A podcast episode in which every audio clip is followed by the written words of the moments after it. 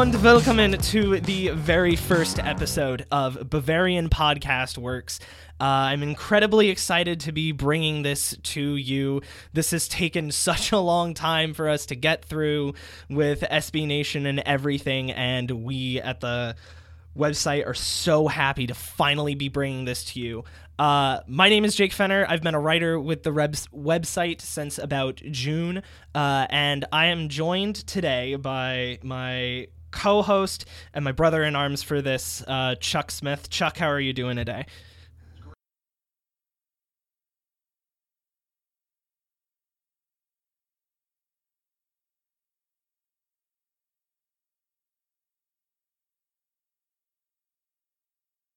It's great. It is awesome to be able to get this off the ground. So much work has went into this, and we are excited to have a new platform to reach the uh, BFW community with. And I think that this is just a great step for the website and for the community itself to be able to, you know, interact more and just to to have a different medium for us to interact. And I, I'm super excited about it. Yeah, this is this has been taking a while. Like we I know that I haven't been with the blog for a while, but I know that this has been kicked around for a little while and then we really started taking this seriously in terms of like trying to see if this would work what I would say since since January and then we didn't hear anything from or we didn't really reach out to SBN until like I would say what, mid-February about then?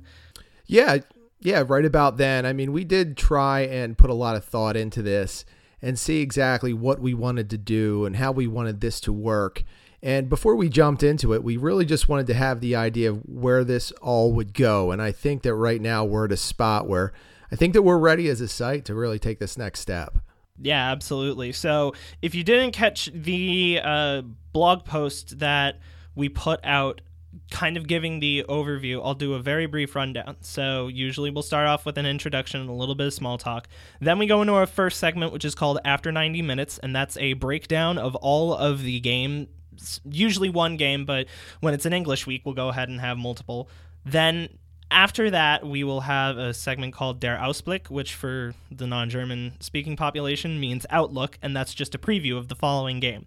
Then the third segment will alternate back and forth. Uh, we will do either a newsroom where we break down some of the biggest stories surrounding Bayern Munich and the Bundesliga and uh, the DFB and generally everything that has gone on that we cover that is important. Or some weeks we will ask you guys, the audience, to send in some questions to us on Twitter and we'll talk about them and answer them. And then finally, we will do a segment called Before We Go, which is a general discussion topic that we both have prepared and then we just discuss that and then that will be the end of that so that is the general rundown and i don't think we should i don't think we should wait any longer on this. It's taken so long to get it underway. Uh chuck are you ready to light this candle? Totally. Let's go for it. all right. So ladies and gentlemen alf gates the very first thing we talk about today is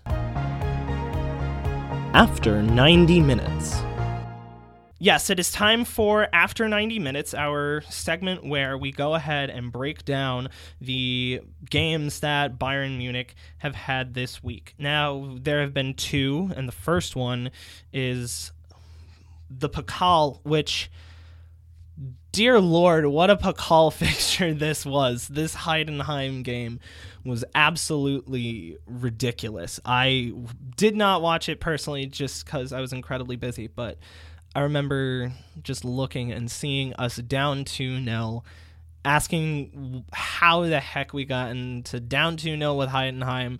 And then we crawled back, and then we were down again, and then we came back and then tied it, and then went ahead. So, Chuck, you really took a look at the game. What did you notice about the form and just the general play of uh, Bayern Munich? I mean, it was a first off, it was a fascinating game in a lot of ways just to watch. Uh, just how everything unfolded. I mean, just from the beginning, the helpless feeling at the beginning of the game. Süle goes down in the 13th or 15th minute. And, and right at that point, you start to think to yourself, I mean, could they possibly lose this game? And and and really, I, as I watched and you saw everything kind of develop and how choppy Bayern was at times, and, and just how really inspired Heidenheim was. I mean, the fight within that team to be able to play with Bayern Munich for the entirety of that contest, not just to to show the the inner strength as individuals that they did on the field, but just the fight. I was just so impressed with them. But I mean, from a Bayern perspective, it there were a lot of things to be scared about watching that game. I mean, defensively first and foremost, eh, they were just a mess the entire time, and it was even when they took control. I mean, we saw them make so many uncharacteristic mistakes that it was very disappointing, especially when you knew what was waiting on Saturday with Borussia Dortmund. It was just, it was scary in a lot of ways. Offensively, there were a lot of great moments. There were a lot of bright spots. And I think like one of the biggest keys was seeing that the attacking mentality never went away.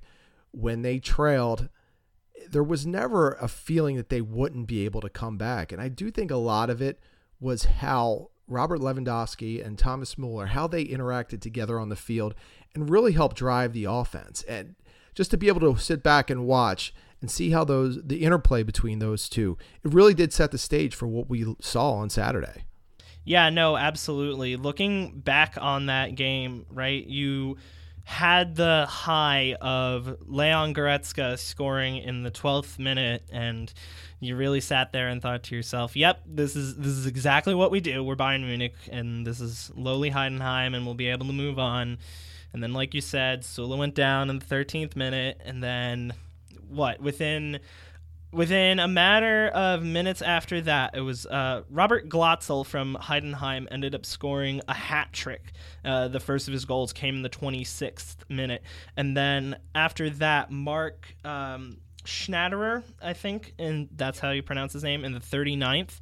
Uh, Bayern went into the half down 2 1, and I just remember saying to myself that there's absolutely no way in hell that we could lose to Heidenheim. Like, I know that this is a rebuilding year, which we'll touch on more later, but it's a rebuilding year, but it's one thing to get knocked out of the Pokal, right? Like, Dortmund got knocked out of the Pokal. Like, it's a tough competition, but to get knocked out by Heidenheim is something I never really thought could happen. And I don't think it's something Bayern thought could happen. And something in my mind really hopes that when they went off to the locker room, either Nico or uh, Neuer or somebody, somebody decided to step up and be a leader and tell everybody, hey guys, we're Bayern Munich. We got to knock this off. Because right out of the gate, Thomas Muller scores in the 53rd minute. And then three minutes later, uh, Lewandowski scores. And then Bayern are back on top. Just within a matter within a matter of three minutes, all of that seemed at least to have been erased. And then Serge Gnabry scores in the 65th. At that point, you're up 4-2, and then uh, then the wheels almost came off the bus again. Yeah, that's really when Robert Glatzel took over for, with two goals in a span of three minutes. It was just shocking to watch it all unfold to see to, to come from that euphoria, Bayern takes a lead, and it looks like they're in complete control to just a complete and utter collapse. And, and seeing how that fourth goal happened for Heidenheim when when Mats Hummels took really what was a silly silly penalty in the box, and it just set the stage for what looked like possibly could be one of the greatest upsets of the season. But somehow, some way, Bayern regathered itself. It regrouped and they took control once again. And and you know I think that does show the true mark of a champion that even when things are going wrong and even when there's so many errors going on the field and no one seems to be on the same page they found a way to win and that was the most important part of the game. And they did that in an extremely typical Bayern fashion looking at the statistics from this game 88% pass accuracy on 662 passes. That just screams possession based football. It screams Bayern Munich. And possession they kept it was only 60 it was 68% possession to Bayern only 32% to Heidenheim, but give all of the credit in the world to Heidenheim for how they showed up for this game, how they said to themselves, this is our opportunity to kind of prove ourselves to the world that even though this is Bayern Munich and even though, yes, we're playing at the Allianz Arena, it doesn't matter. We can come here and we can show up. And on 32% possession, they went seven shots on target out of 11. They scored four goals out of those seven shots on target, and they really came out and gave Bayern Munich a run for their money. Oh, absolutely. And I think one thing that that I know that I initially overlooked was just how important Sven Ulreich was. The 81st minute, the save that he made, I, that could have made it a 5-4 game in Heidenheim's favor. So just to think about that one little play by Ulreich, who who really didn't have a great game, but for that one moment, he he was the best goalkeeper on earth to make that save, and it was impressive, and it set the stage for Lewandowski's penalty kick just a few minutes later. Absolutely. And I remember just reading generally from the BFW mailbag that uh, Phil, our colleague Philip Quinn, wrote. Uh, somebody was asking, and I guess we were all kind of asking to go ahead and transition into the next game that we are going to cover.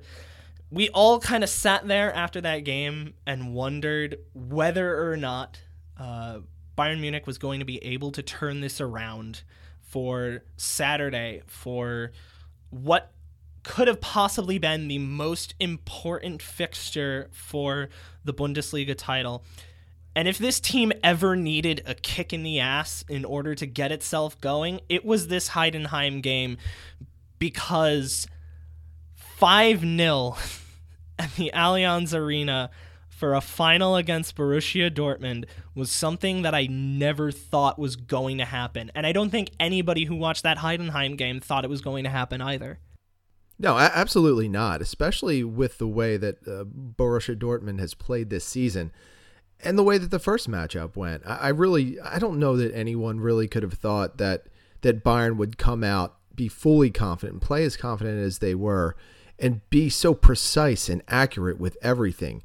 And not not just that, just the aggression and heart that they played with, such a passion that we haven't seen at all times this season. And to me, that was the team that we've all been waiting to see. And I know that it, it sounds easy to say that after a five, you know, 5-0 win over your arch rival, but that's what we've been waiting for. It was pretty flawless. And I, I mean, you know, from my standpoint, I don't think that we could ask for much more from the team than what we got that day. And that's partly what scares me moving forward. So yeah, going ahead and looking at this schedule, right? It's not this title race is not over. It was a it was a good game between the top two teams. This title race is not over. Bayern Munich have to play uh, their their upcoming Bundesliga fixtures are Fortuna Düsseldorf, uh, Werder Bremen, Nuremberg, Hanover, and then their final two games of the season are RB Leipzig and Eintracht Frankfurt. That Fortuna Dusseldorf game, I think, is a really sneaky game. And then just to finish with Leipzig and Frankfurt, Chuck, that's got to be really rough. Oh, absolutely. When you look at the final two games, I mean, Werder Bremen and Dusseldorf aside, both of those games will be an absolute challenge for Bayern.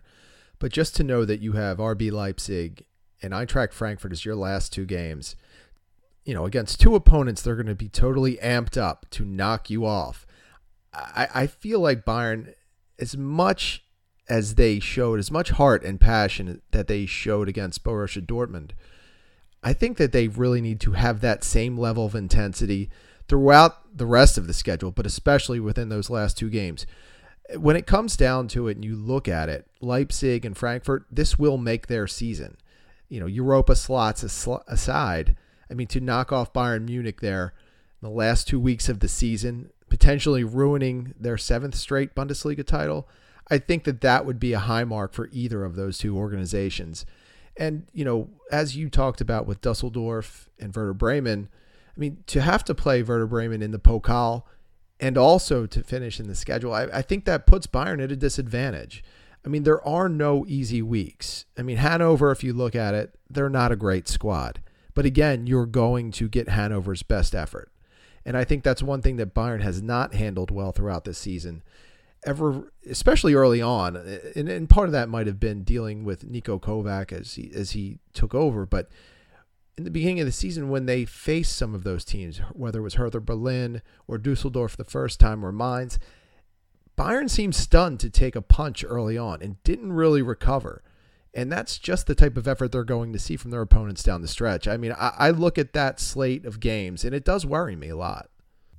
No, absolutely. And another kind of important thing, they play Werder Bremen four days apart from each other Saturday in the Bundesliga and then Wednesday in the Pokal, and that won't be easy at all. But I would rather have Bayern Munich's schedule than Borussia Dortmund's schedule because looking ahead at Dortmund's next six games, you have two relatively easy games against Mainz and Freiburg, and then their final four games are the Revier Derby against Schalke, Werder Bremen, Fortuna Dusseldorf, and then they end against Borussia Mönchengladbach. And that is not an easy schedule whatsoever. Oh no, definitely not. I mean, neither team has an easy road to get to the end of the schedule. And it's kind of funny because, you know, I look at Dortmund's slate and I see some of the teams there and I mean, I guess from my standpoint I look at it and I see Mainz and all season I've waited for that team to collapse but it seems like every week they just continue to fight and continue to press their opponents. And coming off of being absolutely dem- demolished by Bayern Munich, that could be a game where if Dortmund is not up for that, if they are not at the top of their game, Mainz, I mean, could easily walk out of there with a draw or a win. I, I honestly, I look at that and I see that game, and that jumps out to me. Aside of Mönchengladbach and Schalke and some of the obvious rivalries there, I think that game could be a sneaky game, and and if they are able to pull it out against Dortmund, it, that would give Bayern at least some breathing room. But as we've talked about, it's it's not going to be easy for either team.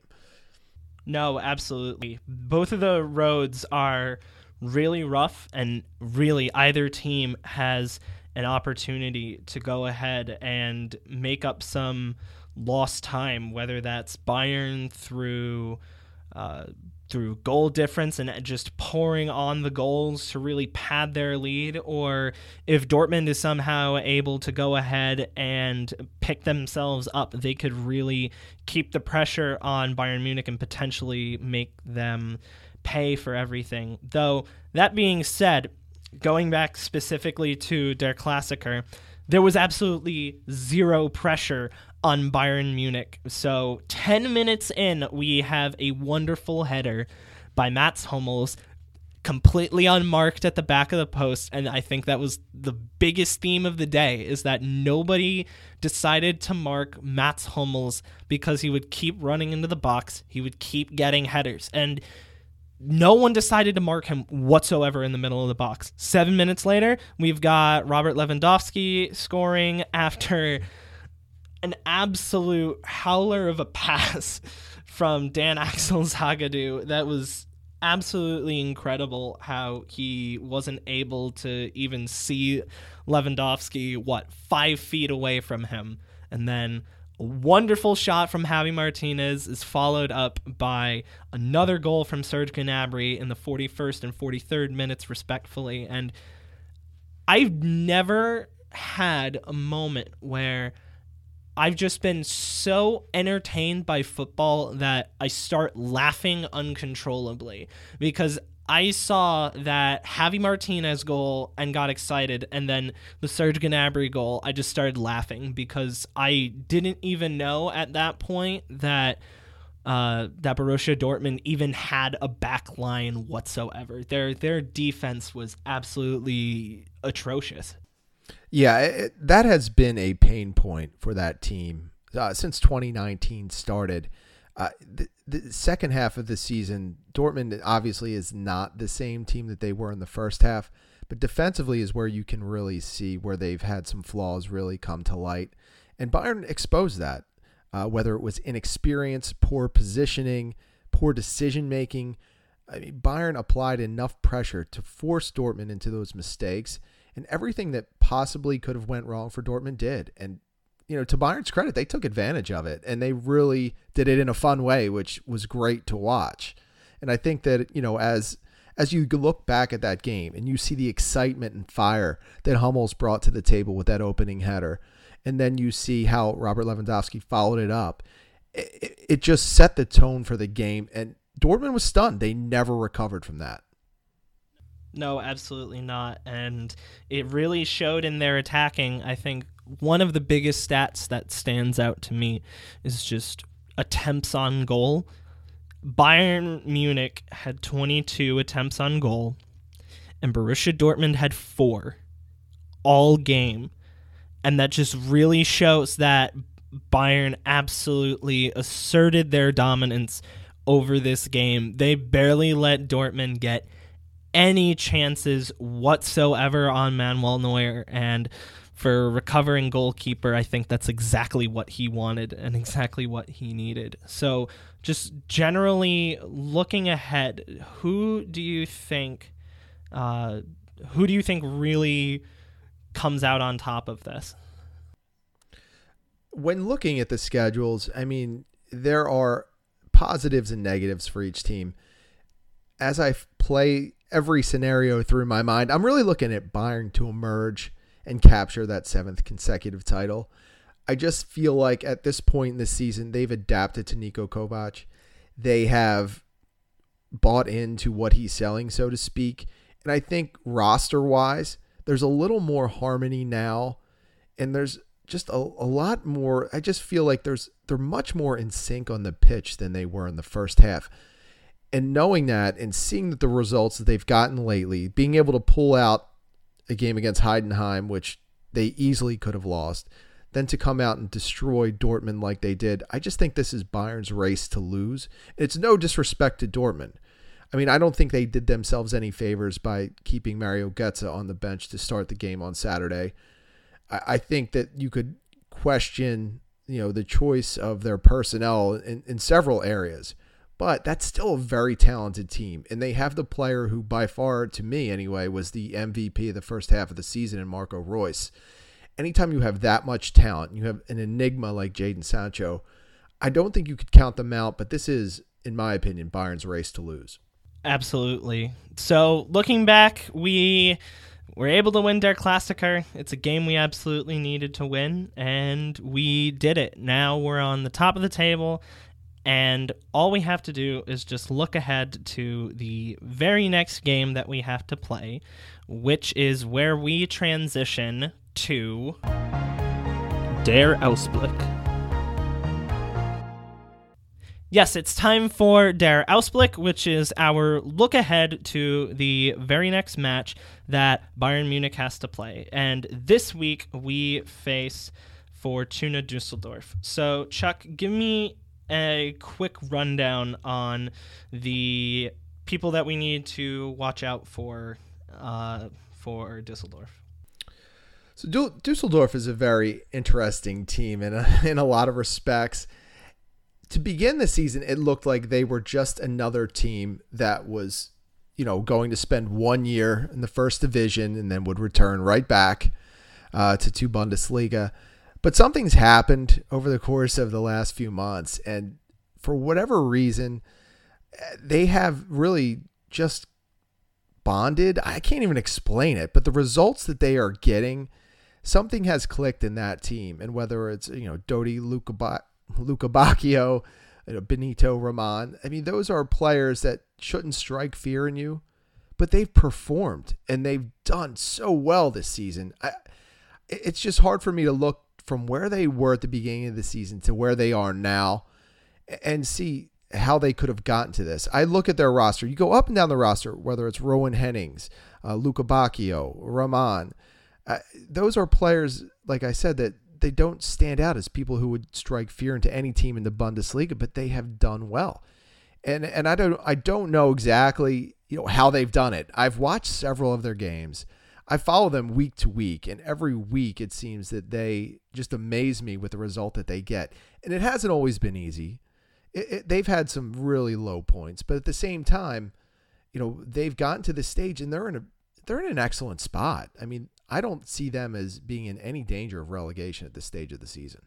No, absolutely not. They've done really, really well for themselves, except statistically, it doesn't really make any sense. I'm going to go ahead and I apologize to the viewers in advance because I'm about to blitz with a lot of statistics. So, uh, the club in and of itself is a, tied for 11th with Freiburg for goals scored in the league with 38. Uh, they have 341 total shots, which is 13th in the league. Uh, the one that's most interesting to me is they're the Bundesliga leader in yellow cards with 57. Uh, and they are sixth in fouls committed with 339. Their top goal scorer right now is uh, someone you mentioned, Benito Raman, with nine. He's tied with Torgan Hazard, uh, Ibišević, and Ante Rebic from Eintracht Frankfurt. Uh, their assists leader is Kevin Stoger with six.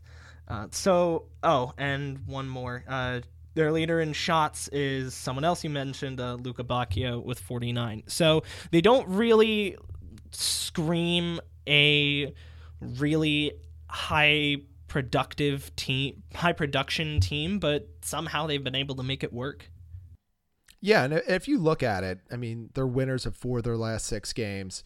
I mean, they started by beating Nuremberg, which everyone's beating Nuremberg this year, so not that impressive. Then they move on. They beat Schalke again, for nothing, kind of impressive. I mean, Schalke has been a huge disappointment, but you know, obviously to you know for Dusseldorf to pick up a 4-0 win there was impressive. Drop a couple of games to Frankfurt and Wolfsburg, but they came back. They played Borussia and Mönchengladbach, 3-1 victory. Hertha Berlin, 2-1 victory. I mean, those those are not those teams are not slouches. Those are very good teams in the Bundesliga, and for Dusseldorf to come out win four of those six games, uh, that's impressive, and it's got them to the stage they're at, where you know they're looking forward and planning for next season. Absolutely, but I honestly take a look at this team. I think that out of all of the uh, out of all of the teams that Bayern Munich have to face, I kind of pegged Fortuna Dusseldorf as the one that they may have the most trouble with, only because I think that the team would really underestimate them, right? They would come off of this 5 0 win against Dortmund and they would say, all right, we beat our main rival. The race is kind of over. We don't really need to worry anymore. We're at top of the league. And then Dusseldorf might come along and they might really cause some trouble. But that being said, I don't really think that they will lose to Dusseldorf, and I think they'll that back line with Süle still there because the red card doesn't come into effect until the Pokal match on April 24th against Werder Bremen. Uh, I think that the back line should be able to handle Dusseldorf pretty well. Yeah, I agree with that. I mean, the one thing that that I always kind of wait for the other shoe to drop on is the Bayern back four and how aggressive they typically are offensively. And the one thing that does, you know, strike me as is an area where Dusseldorf could take advantage of that is with Lukebakio, who has shown great timing on his runs and is able to exploit space. So if Joshua Kimmich or David Alaba push too far upfield and one of the center backs is out of position, to see Lukebakio or to think about Lukebakio maybe one on one or possibly, you know, with a step on either Süle or Hummels or Jerome Boateng, that's not an advantageous situation. And overall, I mean, Bayern's a far stronger team. They have a much deeper roster. But, I mean, there are areas that, that Dusseldorf could exploit. I mean, that said, I, I don't expect Bayern to lose this game, but I don't also don't expect Dusseldorf to make it an easy contest either. No, absolutely not. Going back to the reverse fixture, it was a 3 3 draw. Um, Nicholas Süle scored in the 17th. Then Muller quickly followed that up with a goal in the 20th, and then another one in the 58th. Um, but going back to that man, once again, Dodi Lukebakio, he scored a hat trick, including one goal in stoppage time in the 93rd minute to go ahead and take two points away from Bayern Munich. So, like you said, I think that they're going to be a really big problem for Munich because they'll have the players specifically that the Bayern back four might not exactly anticipate as really good, especially coming off of a win against a world class side like Dortmund. But again, I think that Bayern has all of the momentum in the world on their side, and I really don't see them dropping points in this one. Yeah, it, I mean, to me, it comes down to, to discipline and, and, on the defensive end.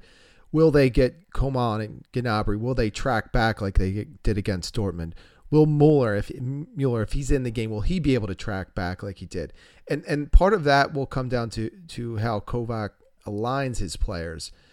And, and to me, I mean, obviously he's going to start mixing in some of his depth and how those players are able to what kind of chemistry those players have on the field and how those players are able to interact in a game like Dusseldorf where you are the more talented team, you are the deeper team, you're just the better team.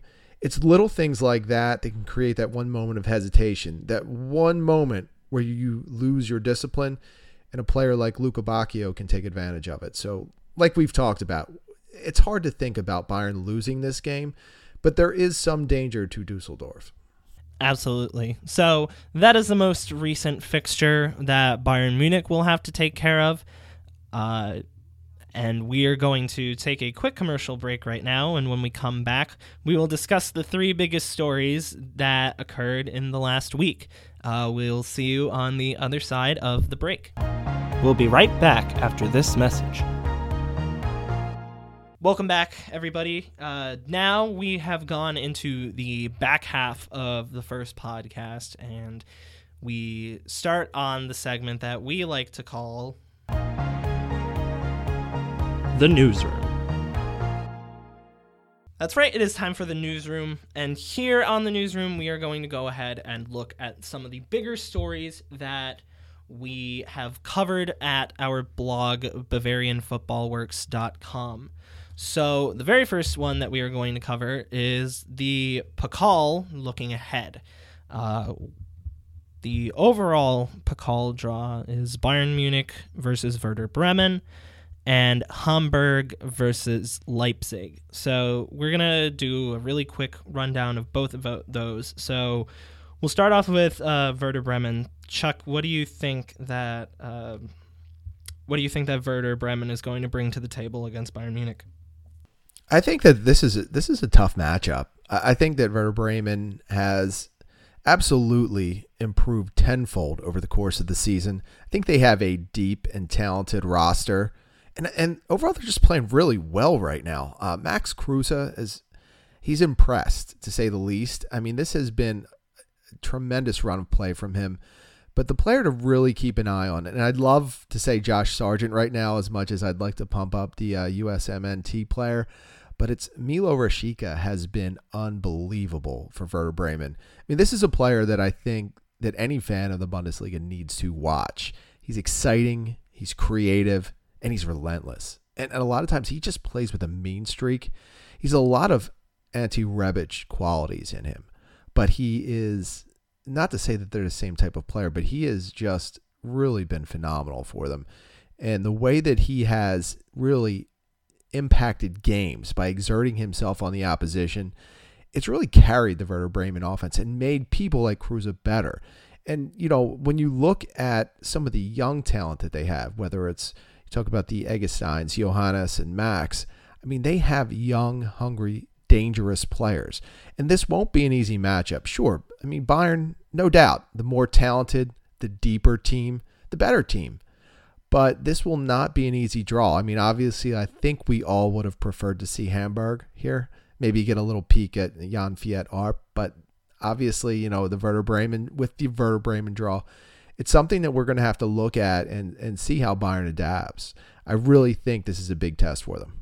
You look at this roster; they've got people like you mentioned, Josh Josh Sargent. They also have uh, former Bayern Munich foes in Nuri Sahin, uh, they have a Bayern Munich loanee, I believe, Marco Friedl, uh, a good Dutch midfielder, Davy Klaassen, and I mean, American uh, USMNT fans will tell you that any team with Aron Johannsson on it is one that needs to be uh, watched out for. But aside from how good the squad is on paper, they're eighth in the Bundesliga. They're really up there fighting for spots in Europe, and this squad really looks like it's good enough to potentially really fight to get its way in there. Maybe not to a Champions League, but at least to a Europa League. Yeah, no doubt about that. I, I, I mean, when I looked at Werder Bremen going back to last year, they, terrible first half of the season, but over the course of their second half last year, you could see there was something building there. They had talent, they had ability, and they started to have some depth. And you started to see that. The fact that Marco Friedl can go from Bayern Munich, some to Werder Bremen, and it was a place where I thought Friedl was going to be able to step right in and play and be a significant contributor. I mean, he's played what four games this year. That's that's something that tells me that Werder Bremen right now. I mean, they have a good talent base. They don't need to foster loanees from Bayern Munich to be good. I, I really think that you know this team is developing. I think they're they're going to compete for a European spot up until the last weekend, and I think you know you know barring any unforeseen you know sales of of their talent such as Rashica or even Davy Klaassen, I I think that this is a team that next year when we come and look at them. I mean, this is a team I think we're going to look at for a top four slot. I really think they are headed down the right path. It's just a matter can they compete financially with some of the bigger teams in the league another really big thing that we need to consider is the fact that this is the team that knocked Borussia Dortmund out of the Pokal. They're really good and they're incredibly deep in terms of their talent pool. So I think, especially considering the fact that Bayern Munich get to play them twice, as I mentioned before, they get to play them twice in the span of four days. I think that's something that will be especially uh, taxing, where even if Bayern Munich may draw or maybe in a terrible case scenario, they might lose to Werder Bremen in the Bundesliga game. They have this Pokal game coming up, and if they're absolutely tired and absolutely exhausted, then that might not work out terribly well in their favor. Just really quickly before we move on to the very next one Hamburg versus RB Leipzig. Timo Werner is going to have a field day with that team. I don't see any scenario where Hamburg do, uh, is able to move on. Uh, yeah, I agree with that. I, I just I think at this stage uh, to look at where RB Leipzig is as a team, how they've played and how they've developed over the course of the season, the fact that they have Timo Werner, who's I mean, obviously, if anyone that reads anything I write on BFW, that I'm on a hashtag Team Timo. Uh, I, I would love to see him at Bayern, but anyone who follows you know anything that I that I write, you can see that I appreciate what he does bring to the field. I think he has exceptional speed. I think he's a dangerous attacker, and I know he has many many detractors out there. But just between Werner and Poulsen, I mean, they have some exciting players. They have players that will push the pace at you, that will be relentless in the attack. And I just don't think Hamburg, aside of their success that they've had this year in the second division. I just don't think that they're ready to withstand what they're going to face against Leipzig. I'm equally Tim uh, Team Timo, and I think our longtime friend and contributor, I, I Need No Name, is probably rolling over screaming about how much he hates Timo Werner right now. But moving on to our next story, um, it's that the current president of the DFB, Reinhard Grindel, will be stepping down from his position. Uh, and I think somewhat equally as important and maybe for some people, at least myself included, is a little bit shocking, is that Philipp Lahm is currently the favorite to get that position. So that one we'll tackle in like a couple of minutes. But first, I'm personally, I'm really glad that Reinhard Grindel is leaving that position. I'm with you 100%. As much as I would love to disagree and we could argue like this was some ESPN show, uh, I'm with you 100%. I think that the damage has kind of been done in some ways. I think developmentally, that Germany is not where it needs to be in terms of pushing out talent and players and and how those players not just develop but just how they achieve getting to that top team, uh, the national team, and what they've looked like. I mean, there doesn't seem to be any plan there in terms of integrating those new players. It seemed like we jumped straight from trying to live off the glory of 2014 to having tremendous success in the 2017 Confederations Cup, but never really knowing how to make all of that talent gel. And I think that that's where the biggest flaw has been. And, and you know, we could sit here and point the finger at Jogi Low, which I'm more than happy to do, and that that I've done several times. But I think some of that starts at the top and the fact that there is no one checking on Low. There's no one making sure that he does have a plan, that there was some kind of path forward from how to get to from the 2017 Confederations Cup to the 2018 World Cup to get to where we are today. It seems like it's been choppy and that there really hasn't been anything that leads anyone to believe that hey, we're going to fix what's going on here and there is an idea there is a way forward. I just don't believe that there was and i think that this change was was a necessity. I agree. Uh, even outside of a development factor i think that this is a phenomenal move and i think i believe that many of our followers will agree with this. Um, if you remember back to the World Cup um, and what Reinhard Grindel did after Germany fell out, he had the biggest role to play in pointing fingers and blaming Mesut Ozil for the entirety of the reason why Germany fell out of the 2018 World Cup. It wasn't that Jogi Low made terrible lineup decisions. It wasn't that Jogi Low kept most of the squad that came to Brazil and won the World Cup in 2014. It wasn't that he tried to keep some of that youth that he brought to Russia for the Confederations Cup and inject that into the lineup. Uh, it wasn't even that some of the performances from a myriad of players were bad, that maybe Manuel Neuer got rushed back too quickly, that as much as I love Thomas Muller, he kind of didn't work that well in the squad. No, no, it was none of that. It was entirely because Mesut Ozil decided to shake the hand of uh, the Turkish president Erdogan, and Grindel just really stoked this and kind of went with the anti, I guess the anti-Turkish sentiment at the time, and it's in. I found it to be incredibly disgusting and I'm really glad that this uh, that this man is out. This was a it was a media event that the DFB had every opportunity to go ahead and take command of and hold on to and internally deal with.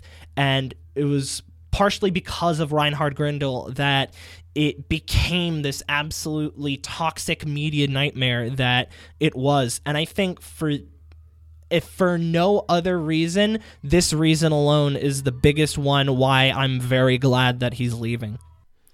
Yeah, absolutely. I mean, let's be honest, Ozil was was quite hard in the World Cup, but he was one of many players who were terrible in that World Cup. So, I mean, to to kind of point any fingers at him for what happened off the field, um, even to try and insinuate that that was some sort of distraction it was just ludicrous. And you know, it, it, to me, I, I look at everything that occurred there in the World Cup, and at that point, I think that it was pretty clear that some kind of change in leadership was needed.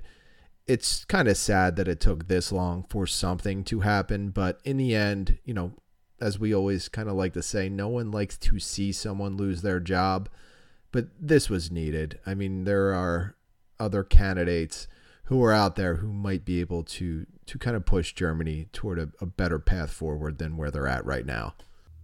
Absolutely, I agree. Uh, moving on to the next story, uh, one that will at least get you and me excited as Americans. Uh, reportedly, Arjen Robben will be leaving Bayern Munich to go to MLS this summer with the top club that he is linked to being uh, former MLS Cup winners Toronto FC. Now, I'm not the biggest follower of MLS, but I was really excited when Bastian Schweinsteiger came to Chicago. And with Arjen Robben joining a team like Toronto, which has already had a whole bunch of um, success, uh, I think it's phenomenal that he's even considering the MLS.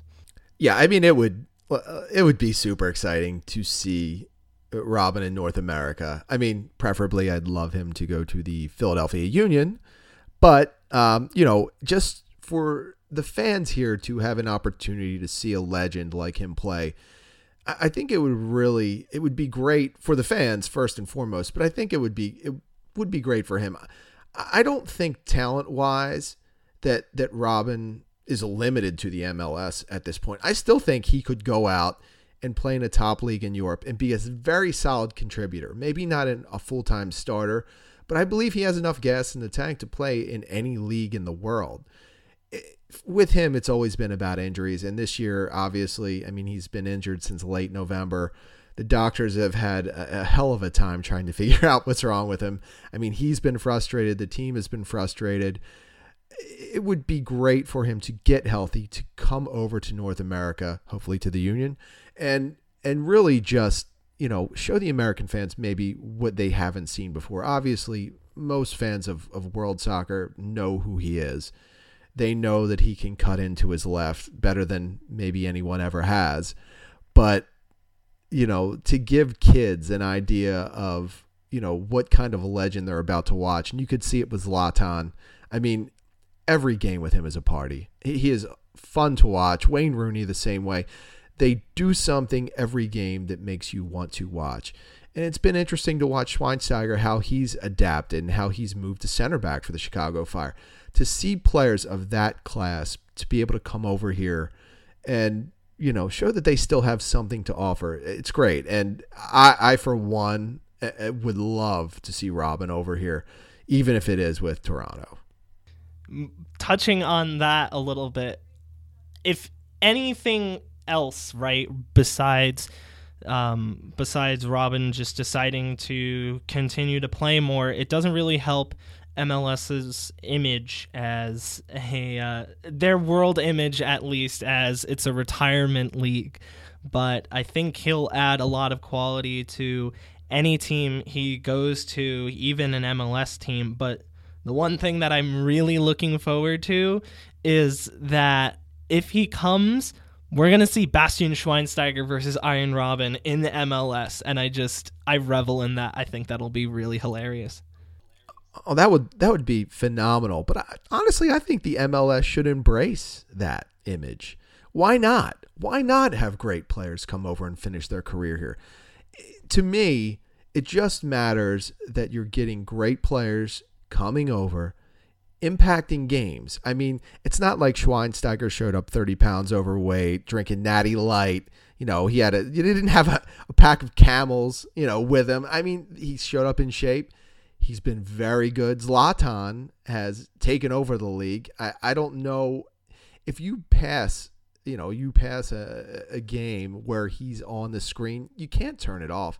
And the same with Wayne Rooney. These were guys who were at some points kind of had reached the quote unquote joke stage of the career where they were great at one point, but what really do they have left? No, they have something to offer. They have a lot to offer. And to me, as someone who, like you, Jake, I, I'm not like spending tons of time watching MLS, but when I see these players and it makes me want to watch more games. And I have. I absolutely have watched more games since players like Schweinsteiger Zlatan and Wayne Rooney have come over. It's made the games more exciting for me. Maybe that's weird. Maybe I, I have something wrong with me, but I actually enjoy it.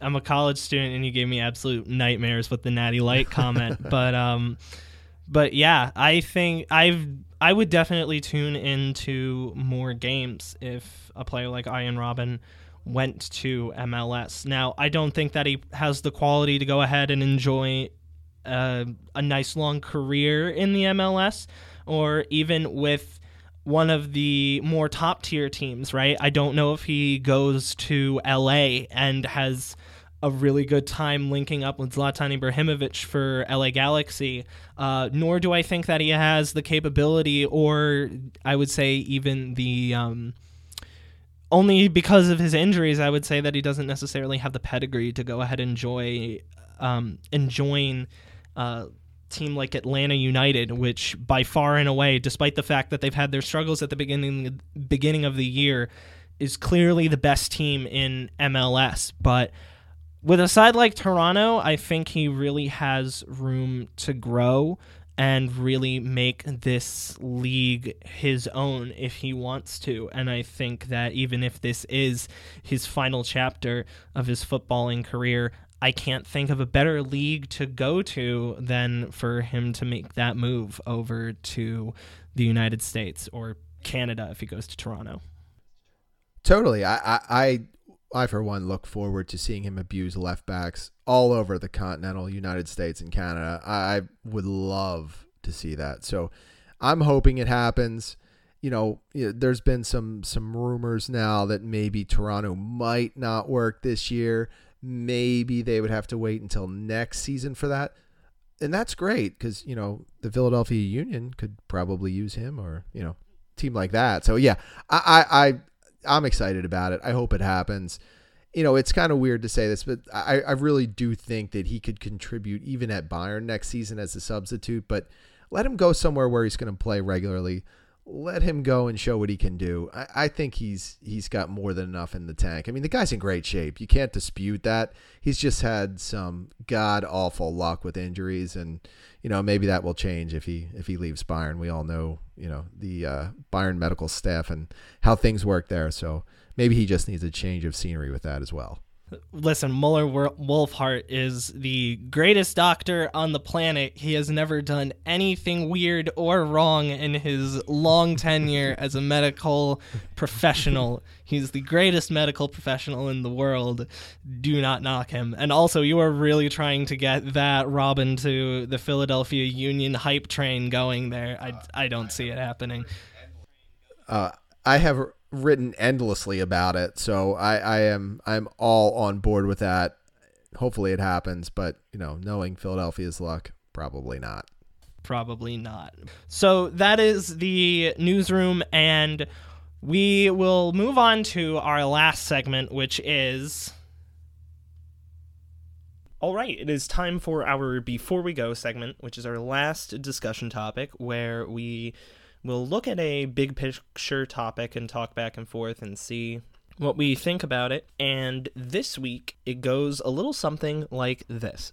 Bayern Munich fans should take a strong step back and realize that we are in the middle of a rebuilding era, that Niko Kovac should probably stay with the club, and that this is a natural cycle. Teams rebuild all the time. Teams need to tear themselves down once the older core of players is you know, old, and realize that they need time to restructure and rebuild. The writing's been on the wall for a little while, with Robben and Ribery both being slower than they used to be, with Manuel Neuer being more injured than typical, and with an aging back line that just turned 30 years old this season. So looking back on it, it's no surprise why they brought Niko Kovac into the club the club didn't need a well known international manager. They needed a manager that has a good tradition of building up clubs. Look at what he did with Eintracht Frankfurt and the multiple talents that Eintracht Frankfurt have produced, what with Ante Rebic and now Luka Jovic it's clear that the board likes Niko Kovac, despite the previous statements today from KHR saying that there's no opportunity or there's no clear cut and obvious way to keep Niko Kovac at Bayern Munich. However, I think the fans should go ahead and take a step back and really realize where they are right now and realize that Niko Kovac has made the best out of this situation. We probably weren't going to win the Champions League with this squad, especially with Joshua Kimmich out for the second leg and Thomas Muller out for both of them. That did not help. So, if we were really to look at ourselves, there's nobody to really blame it's just the facts of life. The fact of the matter is, Bayern Munich right now is older and needs to be retuned, which is what we're going to do this summer. Niko Kovac didn't need to win the Champions League this year, and if you put that pressure on him, I think that's kind of unfair. Keep in mind, this is not Pep Guardiola that we brought in here.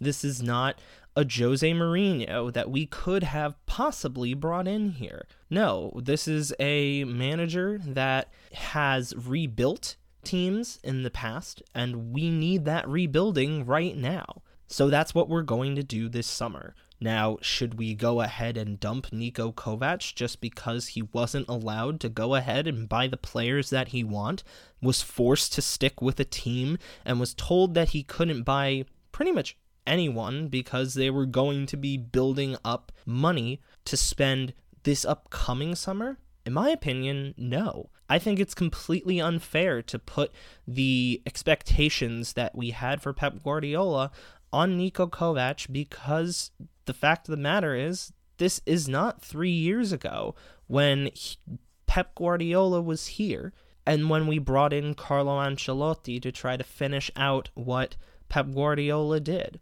This is not that team from hell. It's not that team from even last year. This is an older, obviously struggling team, but that's okay because it's okay to have a lower expectation for a team going through a rebuild. I'm from Connecticut and I've long loved the UConn women's basketball team. I pretty much expect for UConn to win every single year, but for the past couple of years, I understand why they haven't won the national championship.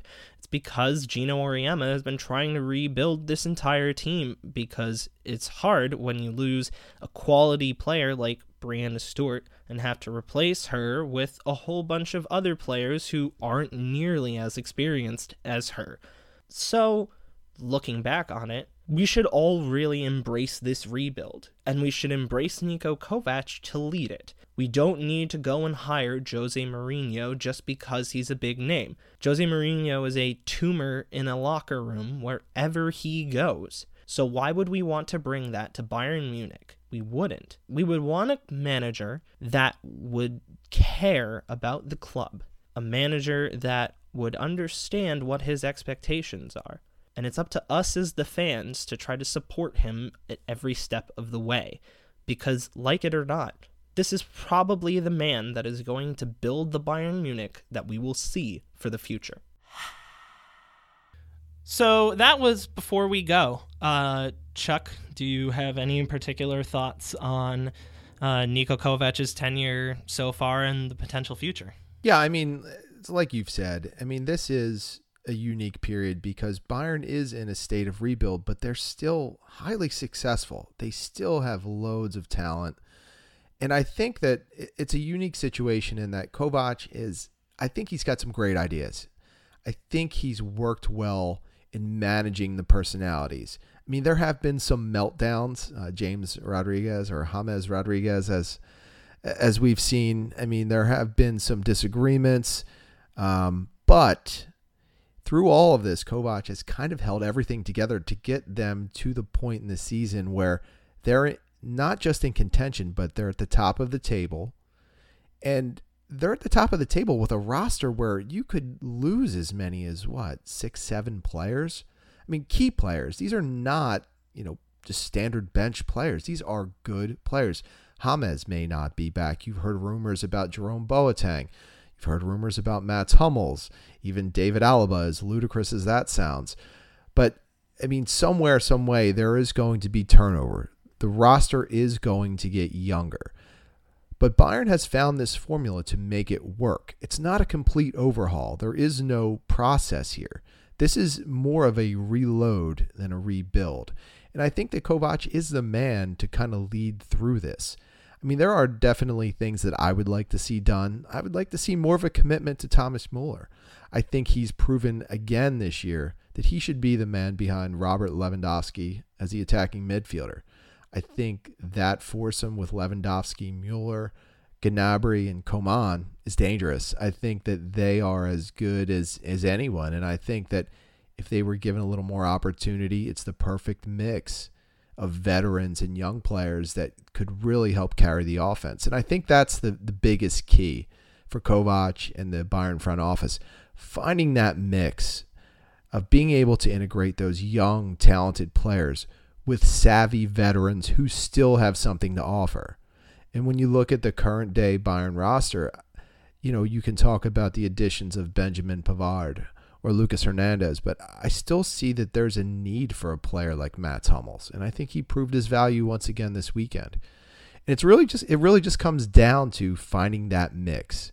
Can you find a good mix of old and new and make it work? And so far, throughout many ups and downs, Kovac has found a way to do that this season. It gives me confidence to think he can do it next year when there will be even more turnover. I think he's got the right mindset and mentality to deal with the superstar players and make them realize this is this is something bigger than just you. And that doesn't mean he's going to sit Robert Lewandowski anytime soon. But, you know, it does give me the confidence that, that he's been able to work through some of those situations and really make this season successful to date. Now, what happens from here, we'll see. But, you know, he's definitely done some good things, even though there were many, many circumstances working against him. And I think one thing, aside from the fact that the players have been really good, right, and we could go ahead and say that Hamas has been really out of form and that it took a while for Mats Hummels to come back in form, I'm in complete agreement with you on Hummels. Like, I think that there may have been no better heading defender in all of German football, right? Like I think even in his small uh, offensive capabilities, I think he's incredibly important to the team. He's another tall person that can jump up and head the ball really well. And I agree with you on Thomas Muller. And I think that that front four is already really, really deadly. And when you consider the fact that Bayern is set by some projections to spend over $200 million or 200 million euros this summer, and some of those rumored names are either um, Paulo Dybala or Antoine Griezmann, right? You consider those names, and those are phenomenal names that would really add to that attacking prowess. But even if it isn't any of them, right? We really need to consider the fact that Niko Kovac wasn't around allowed to bring in any players that he wanted because the board told him to wait until the following summer. I think that is something that people really need to take into account when they're considering Kovac's performance over the year. And I know that there are already a whole bunch of people probably on the Kovac out hype train. Uh, and I might not be convincing them by anything I said before, but maybe this will, right? We can go ahead and mock Florentino Perez at Real Madrid because he's kind of deserving of mockery. He took Carlo Ancelotti, who won the Champions League, and then promptly fired him, right? Not to say that Niko Kovac has that same level of success, but we shouldn't be Florentino Perez's in this situation, right? We shouldn't fire a manager because they have one season of really bad form, right? You can look at how we kind of handled Carlo Ancelotti, right? He had January to go ahead and build himself up, and then he had the summer, and there were reports that he had lost the locker room, and everything was in shambles, and as much as I kind of contradicted myself with the whole Florentino Perez statement and then looked at the situation with how the Bayern board treated Carlo Ancelotti, I feel that that exact same um, sentiment should be put here because I think it would be incredibly premature to go ahead and fire a manager that wasn't allowed to make the squad his own, whether it was tactically or by formation or by bringing in players. And I just don't think that that's fair to Niko Kovac. I agree. I think he's earned at a minimum another year. Everything in life is year to year. So, you know, we'll see what happens. But some of the things that he's worked through, how he's handled some of the superstar drama that has been around the team I think he's just earned it, and he's shown the ability to not only change his tactics but adjust on the fly. He's been able to show how he can affect the locker room in a positive light. And sure, uh, not every player is going to like him. And a guarantee is that every player will become frustrated with him at one point or another. There isn't a coach alive that does, that, that does not happen to. But what Kovac has brought to the table this year in a very difficult circumstance to be able to get this team to, to gel together and display some of the chem- chemistry that it has to this point I think he's done a great job. I mean, you know, sure, people will still long for the days of you know Pep Guardiola or Jupp Heynckes, but they're not walking through that door right now. So Niko Kovac, it is for me. Yeah, uh, Frau Heynckes will be definitely making sure that he does not step up yet again. I can still imagine that possibly like a hundred years from now, Jupp Heynckes will rise from the grave to come at his fifth time at the helm of Bayern Munich. But that is much further down the road, longer than this podcast may be around, definitely longer than you and I will be around. But until that day comes, at least. Um, as of right now, I am on the Kovac in train. So, with that being said, I think this is it. I think this wraps our very first episode of Bavarian Podcast Works. Our goal will try to be to release one of these a week with the exception of international breaks. Uh, we'll definitely try to plan some stuff over the summer with the Women's World Cup, with uh, the Bavarian women representing the German women's national team, and of course, an entire summer full of transfer rumors will be something to digest. So, just because the season is winding down, it doesn't mean that we will be winding down, even though we are just getting this started. So, uh, Chuck, thank you very much for taking the time out to talk to me today. Uh, anything that you have that you want to go ahead and promote? Just read the Daily Schmankerl every morning and check out Bavarian footwork, Bavarian Football Works.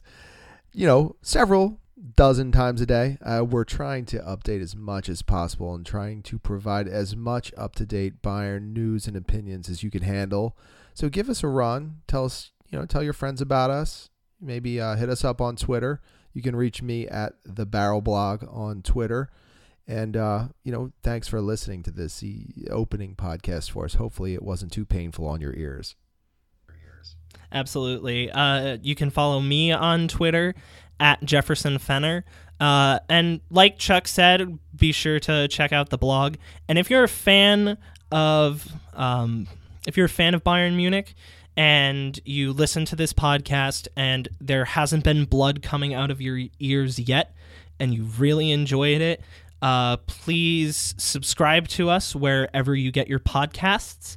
Uh, please recommend it. And by doing that, it's going to be extremely helpful to us uh, through development of this, through potentially getting things like guests on the show uh, and anything that you can contribute in terms of subscriptions and uh, I guess attention to this uh, podcast would be absolutely amazing. So, with that, Chuck, do you have uh, anything else you'd like to say?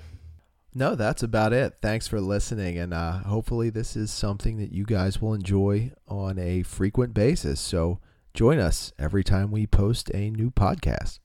So, from all of us here at Bavarian Podcast Works, uh, thank you very much. And until next time, auf Wiedersehen.